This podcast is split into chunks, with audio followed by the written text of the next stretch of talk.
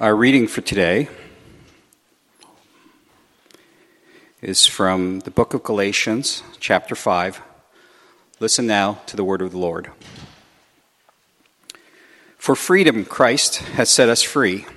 Stand firm, therefore, and do not submit again to the yoke of slavery. Look, I, Paul, say to you that if you accept circumcision, Christ will be of no advantage to you. I testify again to every man who accepts circumcision that he is obligated to keep the whole law. You are severed from Christ, you who would be justified by the law. You have fallen away from grace.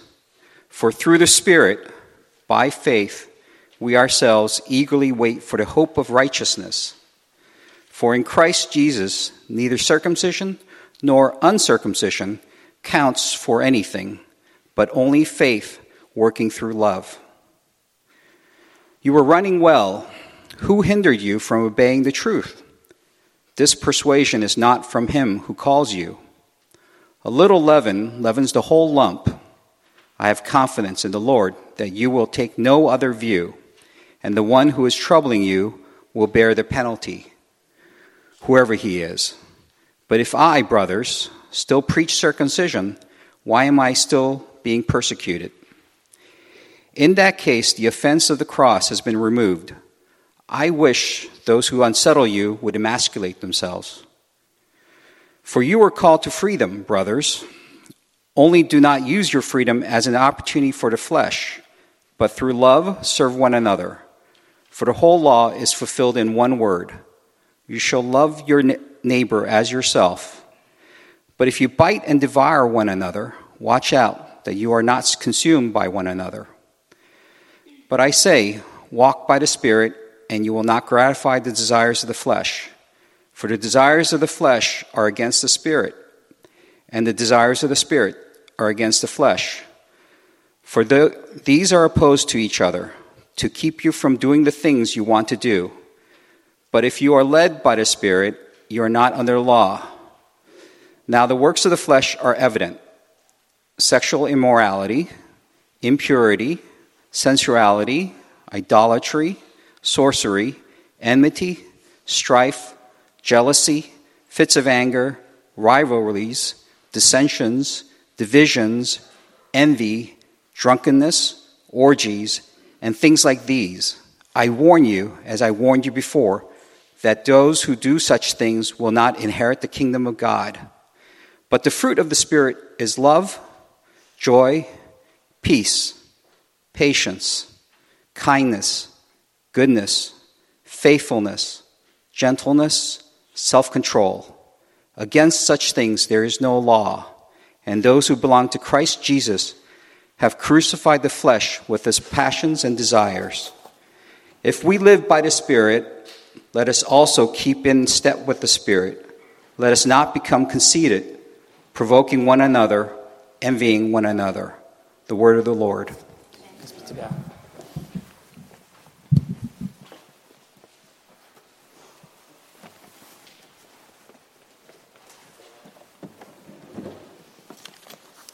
The Lord be with you. Uh, welcome, everyone. Uh, just a couple of announcements before uh, I give this sermon. One is that um, we uh, ran out of the uh, Operation Christmas Child boxes, and so they will be here next Sunday. So I know some of you were asking uh, for them, so you can make your preparations, um, but the boxes themselves will be here uh, next Sunday. And in two weeks, we'll be having our joint Thanksgiving service, and as uh, Pastor Dohi wrote in the Wednesday Word, we're asking everyone uh, in the next few weeks to meditate on something that you are thankful for, and then to write out what that thing that you are thankful for on a piece of paper, and to bring it with you uh, for the Thanksgiving service. And what you want to write is something along the lines like this God, you gave me fill in the blank. That would have been enough. And so the idea is for us to thank God that had we had God just given us just this one thing, that would have been enough. But of course, God has given us so much more. So, for example, you might say, God, you gave me a friend when I was when I was alone. That would have been enough. or God, you allowed me to pass my test that I thought I was going to fail, that would have been enough. And so um, that's it. We just want, it doesn't have to be long, just one sentence uh, of thanksgiving. And we want to invite everyone to offer a word of thanksgiving. Um, but if you won't, uh, at least one member of your family, we invite you to, uh, to do that. But we'd love to have everyone, uh, everyone do that. And um, so you can just write it out. So I know sometimes you get nervous being in front of people, so you can, you can just read it. It's just, and again, it's just, just one sentence. And I know you've got at least one thing that you want to be uh, thankful for. So uh, please prepare for that. All right? Let's pray together. God, thank you for this day and for your word, for the world that you have created, and the opportunity now to gather together to listen to your word, for your word and in the hearing, God, would you give us the strength to obey, to strengthen us, uh, to trust your word even more. We ask these things in Christ's name. Amen. Um, so, this is uh, just a continuation, the eighth sermon uh, in the series of sermons on Paul's letter to the churches uh, in Galatia. Uh, throughout the letter, Paul has been repeating and repeatedly adamant that there is only one true gospel the one that he received by revelation, the one that is acknowledged by all of the apostles, the one that the Galatians themselves have experienced through the Spirit, the one that is received by faith and not by works of the law, the one that has been proven true by Scripture, by reason, and by experience. And this gospel was preached to Abraham long before Moses and the law and was fulfilled in Abraham's seed, Jesus Christ, through whom and in whom we also receive the promises as heirs and as adopted children of God. And so, in the first half of chapter 5, Paul addresses explicitly and specifically the particular work of the law that has been shaking the churches in Galatia, that is, the rite of circumcision. He's already laid out the overall broad argument against the works of the law over the preceding uh, four chapters, and now he directly applies it to this issue. And he concludes if you insist on circumcision, if you insist on adding that to the gospel, then it makes the work of Christ useless. For you, the work of Christ becomes of no advantage. You make yourself a debtor not only to this law, but to the entire law. It severs you from Christ, apart from whom you can do nothing. And it means that you have fallen from grace. The work of obedience to the law, the insistence on keeping any piece of the law, nullifies grace and the work of Jesus. Works righteousness is a lie. It cannot, it will not save you. And Paul's been saying that over and over again. Uh, during World War II, as you know, uh, millions of people were sent to uh, concentration camps by the Nazis. And when these folks, uh, these hungry, confused, uh, tired men, women, children were sent to uh, these camps, many of these camps, as they, the first thing that they would see when they got to the camps would be uh, the, these iron gates, and there would be wording uh, on these iron gates.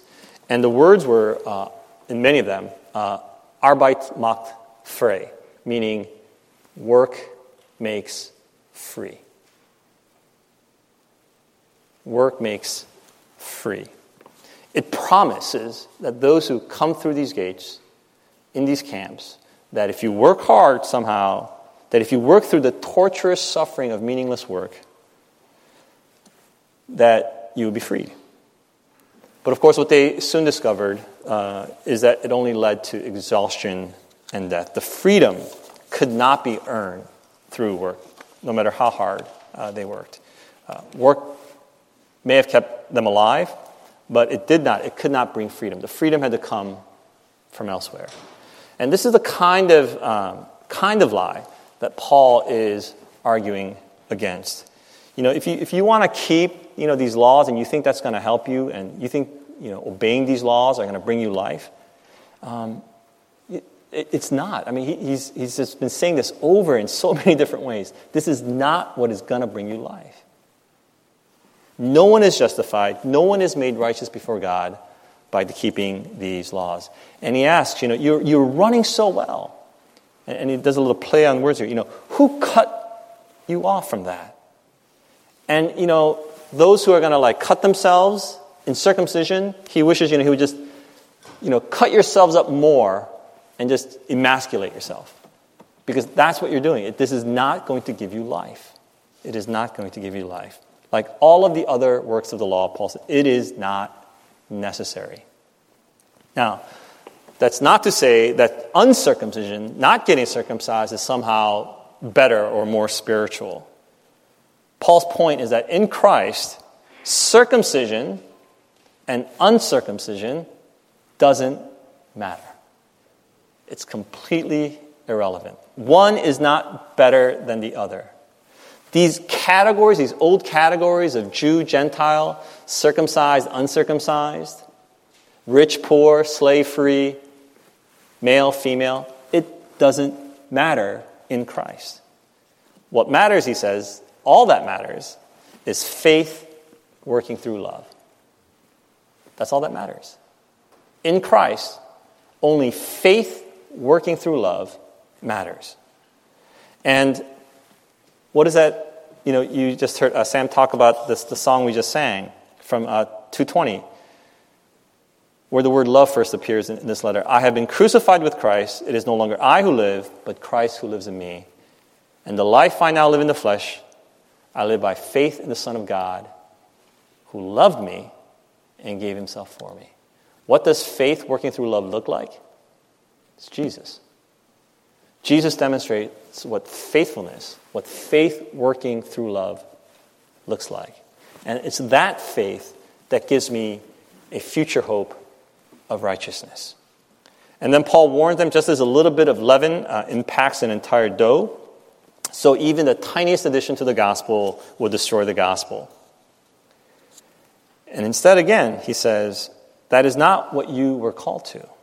And he reminds them that you were called to freedom. For freedom, Christ has set you free. It is to freedom and for freedom that Christ has come. It's for freedom. And then Paul says, only do not use your freedom as an opportunity for the flesh, but through love, serve one another. And so he comes back to love here once again. So he knows, as we all know, that freedom can be very easily misapplied, misused, and it's a, it's, it's a very common theme um, in literature, in movies and books, um, music. Um, I was reminded this week of uh, William Golding's novel, uh, The Lord of the Flies. You know, it's about a group of boys who get stranded on an island they have no doubts that they have complete freedom to create a community. And, you know, it starts off well, but you know what happens in the story, right? It, it goes into complete chaos. Given a kind of absolute freedom, it devolves very quickly into utter chaos. Um, I don't know if you know uh, Cixin Liu, uh, Chinese science fiction writer. Uh, one of his books just got recently translated uh, called Supernova Era. And he imagines sort of this story, The Lord of the Flies, in, um, on a planetary scale. So what happens uh, when this happens on a planetary scale? Um, he's actually quite optimistic. Um, but, you know, when we have this kind of absolute freedom, the tendency, the temptation, is to use it as an opportunity for the flesh. And so Paul wants to guard against that. Max Lucado, in his book, The Grip of Grace, tells this personal story, which I thought was very helpful. Um, he recalls when he was leaving for college that his father gave him uh, one of his credit cards. And his only instructions were be careful how you use it. That was it. That's pretty risky, right? To give your son, who just turned, you know, 18, 19, going off to college, and he tells him, be careful how you use it. Here's what Lucado writes As I was driving to college, it occurred to me that I was a free man. I could go anywhere I wanted to go. I had wheels and a tank of gas. I had my clothes. I had money in my pocket and a stereo in my trunk. And most of all, I had a credit card. By the way, for you young people, um, in the old days, when you went off to college, the most important thing that you could take was a stereo. Because we didn't have iPhones, and you know, that was the only way you could have music. And so you had this big, clunky thing that you had to pack in your trunk. I could be in Mexico before nightfall. What was to keep me from going wild? Right? He, he, could. He could do whatever he wanted, theoretically. And then he writes Grace fosters an eagerness for good. Grace doesn't spawn a desire for sin. If one has truly embraced God's gift, he will not mock it. When my father gave me his card, he didn't attach a list of regulations. There was no contract for me to sign or rules for me to read. He didn't tell me to place my hand on the Bible and pledge to reimburse him for any expenses. In fact, he didn't ask for any payment at all. As things turned out, I went a few weeks into the semester without using it. Why? Because he gave me more than a card, he gave me his trust. And where I might break his rules, I wasn't about to abuse his trust. And he writes God's trust makes us eager to do what is right. Such is the genius of grace. You might recall your own sense of freedom when you left for college or when you left home for, I don't know, um, summer camp or something like that for the first time. I know that when I first left for college, um, I abused my freedom. Um, I didn't know what to do with all the freedom I had. Um, only two or three hours of classes a day. what do you do with the rest of your time? Only four classes per semester rather than the seven or eight in high school. They don't take attendance. I don't have to show up for class, especially the large lecture classes. I can stay up as long as I want. I can eat whatever I want, whenever I want. I can sleep in on Sundays and not go to church. I mean, I just went, I was about to go completely off the rails. Um, I was thankful that there were people in my life at that point who put some borders uh, on my freedoms. Paul knows this too. This is the danger of always preaching about freedom and of grace. That it's very easy to abuse. That it's just as the law binds us at one end, so freedom can just, you know, lead us astray at the other end. And so Paul says, don't use your freedom as a base of operations for the hostile powers of the flesh. Rather, through love, serve one another. He's been talking about being enslaved to the law, and now he uses the same word to describe how freedom in Christ should be used for voluntary and mutual submission to one another. This is what he writes in Romans 6 as well. Having been set free from sin, you have become slaves of righteousness. It's what Jesus said in Mark 10. Whoever would be great among you must be your servant, and whoever would be first among you must be the slave of all. Even back in the days of Moses, when God led the people out of Egypt, out of the house of slavery, God told Pharaoh, Let my people go that they may serve me. It was a freedom from slavery, but it was also a freedom for service. It's not just about breaking the bonds of sin, it's so that you are now free to do something else. And Paul says it is the freedom to serve one another. This is a very different way of thinking about freedom than what we are normally taught. Certainly different from what the Greek philosophers taught. The Stoics, for example, would say things like, He is free who lives as he wills, who is subject neither to compulsion nor hindrance nor forces, whose choices are unhampered, right? If you are free, you have choices and you can do whatever you want. And usually we'll say something like, as long as it doesn't hurt anybody, that's freedom. But Paul says that's not Christian freedom. Christian freedom is to do what is good and right. It's not whatever you want. It's the freedom to serve one another in love. It's the working out of your faith through love. And this mutuality is absolutely vital so that we do not abuse our power and our freedom. Because without this mutuality, without this mutual submission to serve one another, it's very easy for those of us who have power to act in a condescending or paternalistic way. You see sometimes this in mission context, right? I have all these resources for you. I know what is good for you. I can help you. I know what you need. You are lacking, I have, and so I'm going to give to you. When I do that, then my serving actually becomes another form of just simply lording over them. And so Paul says, no, no, there, there's a mutual serving in love of one another. And so when I do that, when, when I recognize that there is this mutuality, a mutual submission, then that keeps me from, you know, not lording it over them. It also keeps me from, you know, oh, they didn't thank me and, and getting upset. Like somehow I deserve to be thanked for my work. It keeps me from getting, just getting a fat head and overvaluing my contributions to someone else's well being. There, there's a mutuality that he insists on, and I'm simply free to serve. It allows me to become what God wants me to become.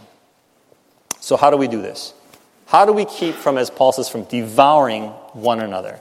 How do we, on the one hand, escape the bonds of the law, and on the other, the, uh, the opportunities of the flesh that freedom invites?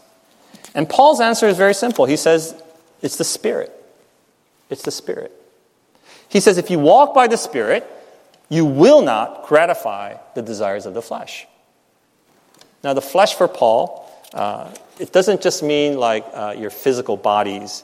Um, Paul will use this word flesh in a wide range of ways.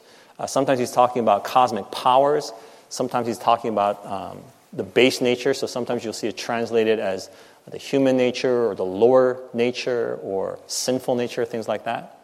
Um, Paul is not talking about here uh, flesh as a way of um, dividing up a human being, right? Like you got the flesh and then you got the soul, you got the spirit. That's not what he's talking about here. He's talking about those powers, uh, the, the nature that is opposed to God, that is uh, in opposition the works of God's Spirit. He's thinking about two different realities uh, upon which to base your life. And so, this desire, this, this, uh, this flesh, desires of the flesh, uh, in Paul's day, sometimes it was called an evil impulse because of a couple of verses from Genesis. Before the flood, in Genesis 6, God saw that the wickedness of man was very great on the earth, and that every intention of the thoughts of his heart was only evil continually. And then after the flood, when Noah offered a sacrifice to God, and when the Lord smelled the pleasing aroma, the Lord said in his heart, I will never again curse the ground because of man, for the intention of man's heart is evil from his youth. This is what Paul is talking about when he's talking about the desires of the heart. It's this nature, it's this, it's this bent of the human heart toward doing things that are against or opposed to the will of God. Um, I think today, um, it's, you know, people talk about this in modern psychology uh, as something like the id or the will to power, right? And that if you can kind of just control it, you can use it to your benefit. It's this idea that, you know, if we didn't have this kind of drive, you, you wouldn't do anything, right? the kind of uh, selfish ambi- uh, ambitions, uh, the selfishness. This is what drives people. And for the Jews, the way you control that was through the law. The, the law was what kept you in check from going overboard. But Paul knows that the law cannot save you. It might keep you in check for a while, but it cannot save you. And he says it's opposed to the Spirit. And, you can tell because those who are led by the desires of the flesh and those who are led by the Spirit of God, you can see a difference in outcomes. Listen to the list of the outcomes of the desires of the flesh. And this is the way Eugene Peterson has it in the message. He says, It is obvious, it is obvious what kind of life develops out of trying to get your own way all the time. Repetitive, loveless, cheap sex. A stinking accumulation of mental and emotional garbage. Frenzied and joyless grabs for happiness. Trinket gods. Magic show religion paranoid loneliness, cutthroat competition, all consuming yet never satisfied wants, a brutal temper, an impotence to love or to be loved, divided homes and divided lives, small minded and lopsided pursuits, the vicious habit of depersonalizing everything into a rival, uncontrollable addictions ugly parodies of community. I could go on. The list is illustrative, not exhaustive. We could, we could add more things to this list. And Paul says, instead of all of this, these, these works of the flesh that are so evident, he says, instead of all that, if we walk in the Spirit, there is the fruit of the Spirit love, joy, peace, patience, kindness, goodness, faithfulness, gentleness, and self control. I know we looked at the, the fruit of the Spirit in detail not too long ago, and so um, let me just make uh, this about it. And that is that the fruit of the Spirit is the fruit of the Spirit. It is the Spirit's fruit, not ours. So even though this list, you know, if you, if you look at any sort of list of virtues that the Greeks came up with, you know, they, would be pretty similar. There might be a little bit of difference, but it's pretty similar. So the list, you know, the, the qualities are not what differentiates the lists. It's that for the Greeks, these are individual virtues to be cultivated in your life for self betterment, to attain a higher level of being. But for Paul and for the Spirit, it is not it is not the result of in individual choices that you make. It is not something that you attain for yourself. It is a gift, and it is for the community. It is for the community. You know, one thing that really caught my attention uh, during the study of Galatians uh, these past few months is Paul's incredible emphasis on the Spirit. I didn't notice that before so much. Uh, I suspect it's because being Presbyterian, you know, I'm, I'm sort of blind to, to the Spirit. We're not exactly known for, you know, our spirit filledness, right?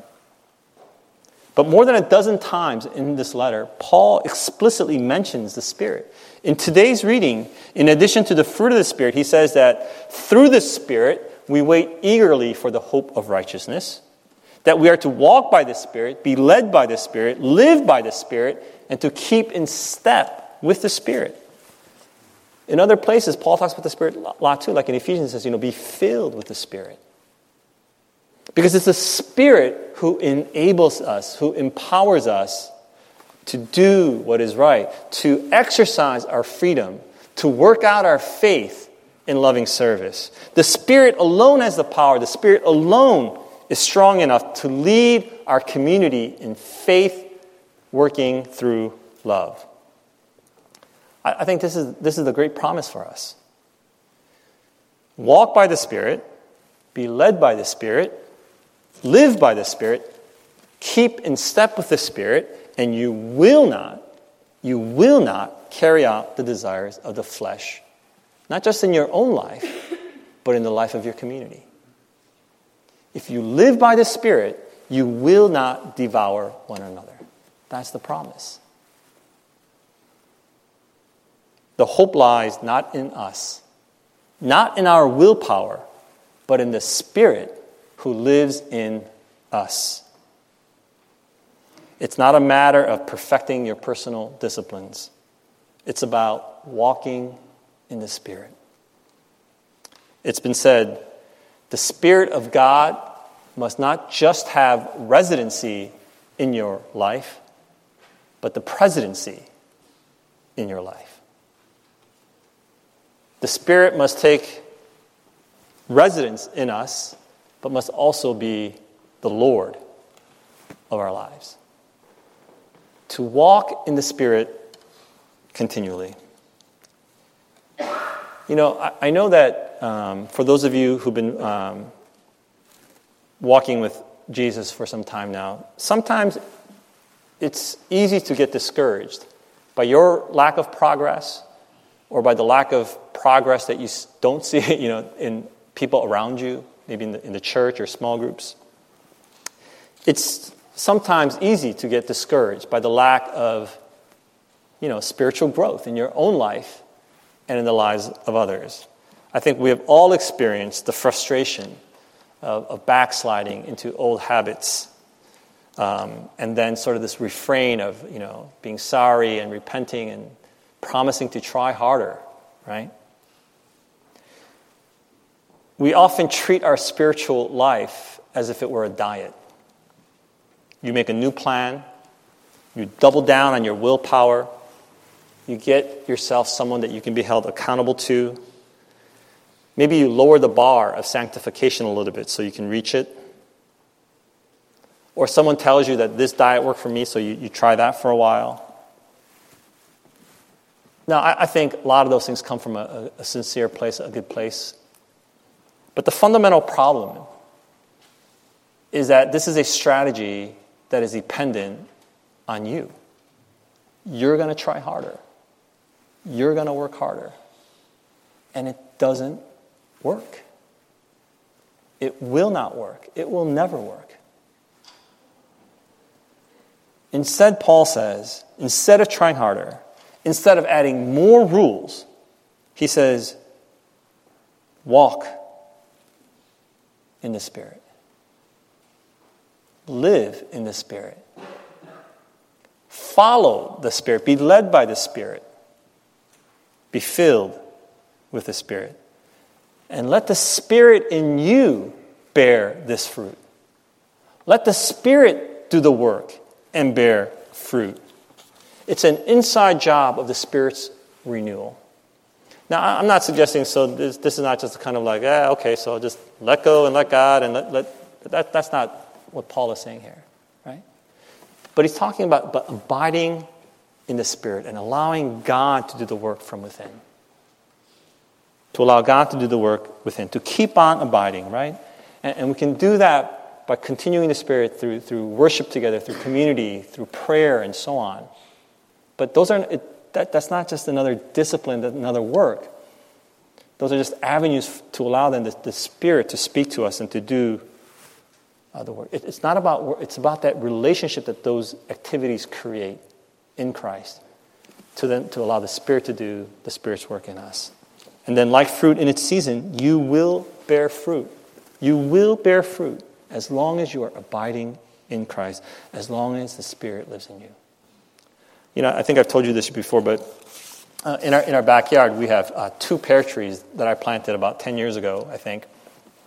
And um, I know nothing about fruit, I know nothing about trees, and so I just, just dug a hole and put the trees in and thought they'll probably die before the first season is over. But lo and behold, they they grew. The deer ate some of it, but they, they kept growing. And uh, every year, uh, after the first like three or four years, they started bearing fruit. Um, and we would always get like two or three pears. That's it. Um, no more than like three or four, maybe. Um, and then once in a while, uh, a few years ago, I think, we had like several dozen pears. It was like, wow, we got, we got so many. And so we waited for them to get bigger so we could eat them, and then the deer just ate them all. So we got, we got no fruit.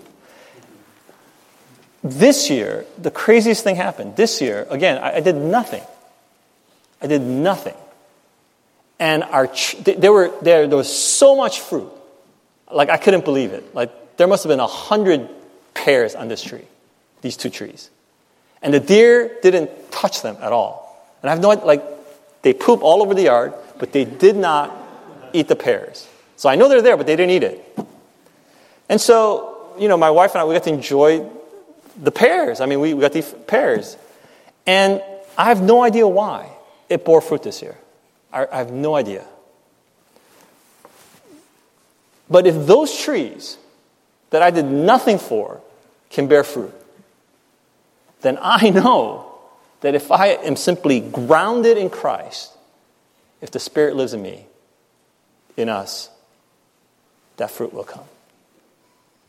Because that's what trees do. That's the promise. If you abide in me, Jesus said, you will bear much fruit.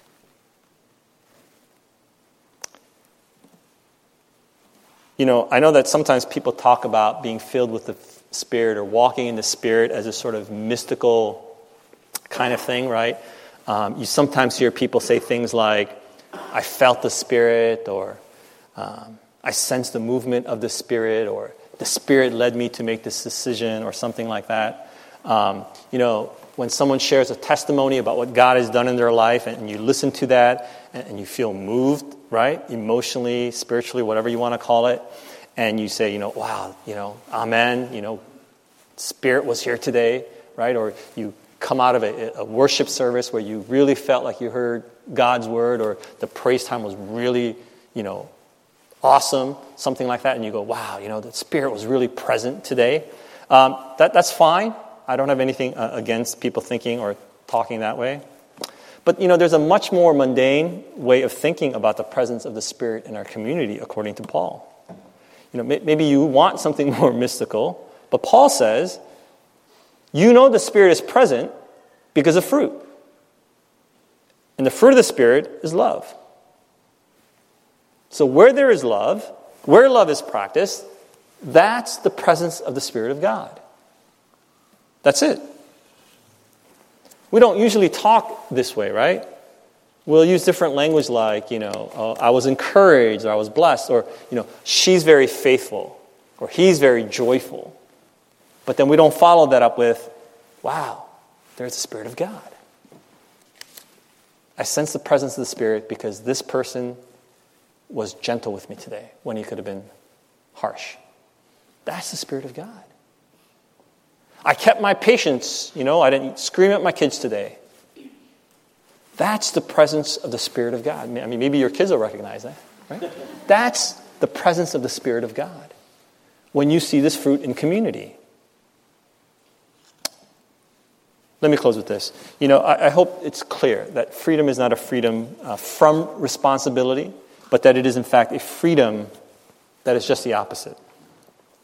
In Christ, in the Spirit, by faith, in freedom, it allows us to enter into voluntary obligations with one another.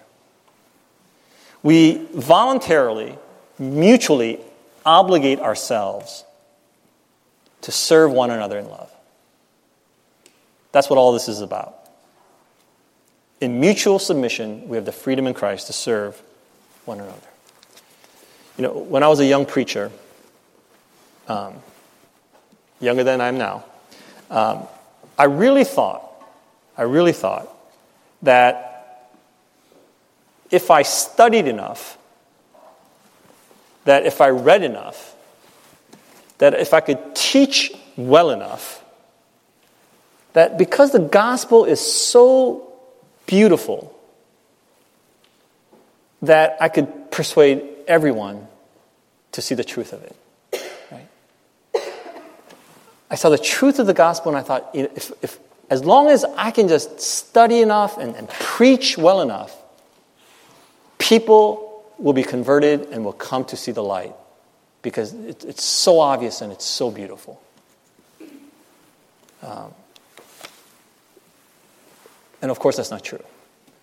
I discovered very quickly that if I argue well enough, I'm just more obnoxious. That's not how people come to faith. I know now that you have to be in community for some time to make mistakes, to work together, to laugh, and to suffer together. That when you voluntarily obligate yourself to each other in mutual submission, that's when you see faith working through love. And that's when the gospel makes or starts to make sense for most people. I know that now. Jesus said, Where two or three are gathered together in my name, there am I. You got to have at least two because if there's, if there's only one, you cannot love one another. You cannot work out your faith by yourself. I know that all of you want to receive love. And you often testify about the love that you received and what a blessing that has been. And that you are thankful for those moments of receiving love. That's good. But maybe this week, I want to suggest to you that you also think about and be thankful for the love that you can give. Not just the love that you receive, but the love that you can give. Now, I know you don't want to be boastful about that, but be thankful that you have the opportunities to love others. That God has placed people in your life for whom you have the resources, the words, to offer them love. Maybe they won't even receive it well, but you have those opportunities. And I think those are the kinds of legacies and memories that you want to have, right? That not only did you receive love, but to, to be thankful that you had opportunities to give away the love that Christ has given to you. We need both. To be thankful for the love that we receive, but also thankful for the opportunities to work out my own faith in working out my faith through love. That's what the freedom is for in Christ. To love one another, to keep in step with the Spirit, and work out your faith through love. Let's pray together.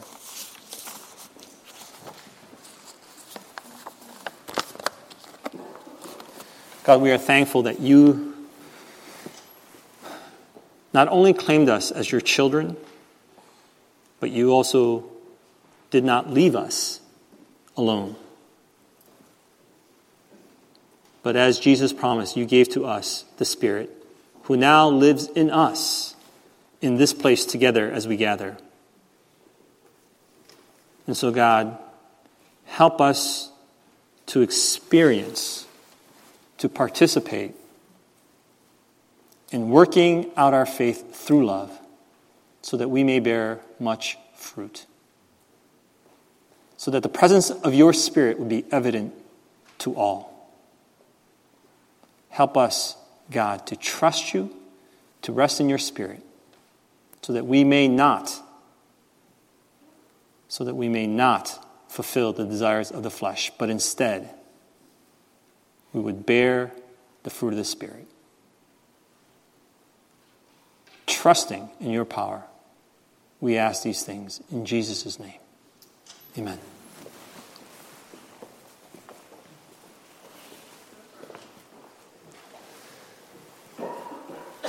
And now I invite you once again to the Lord.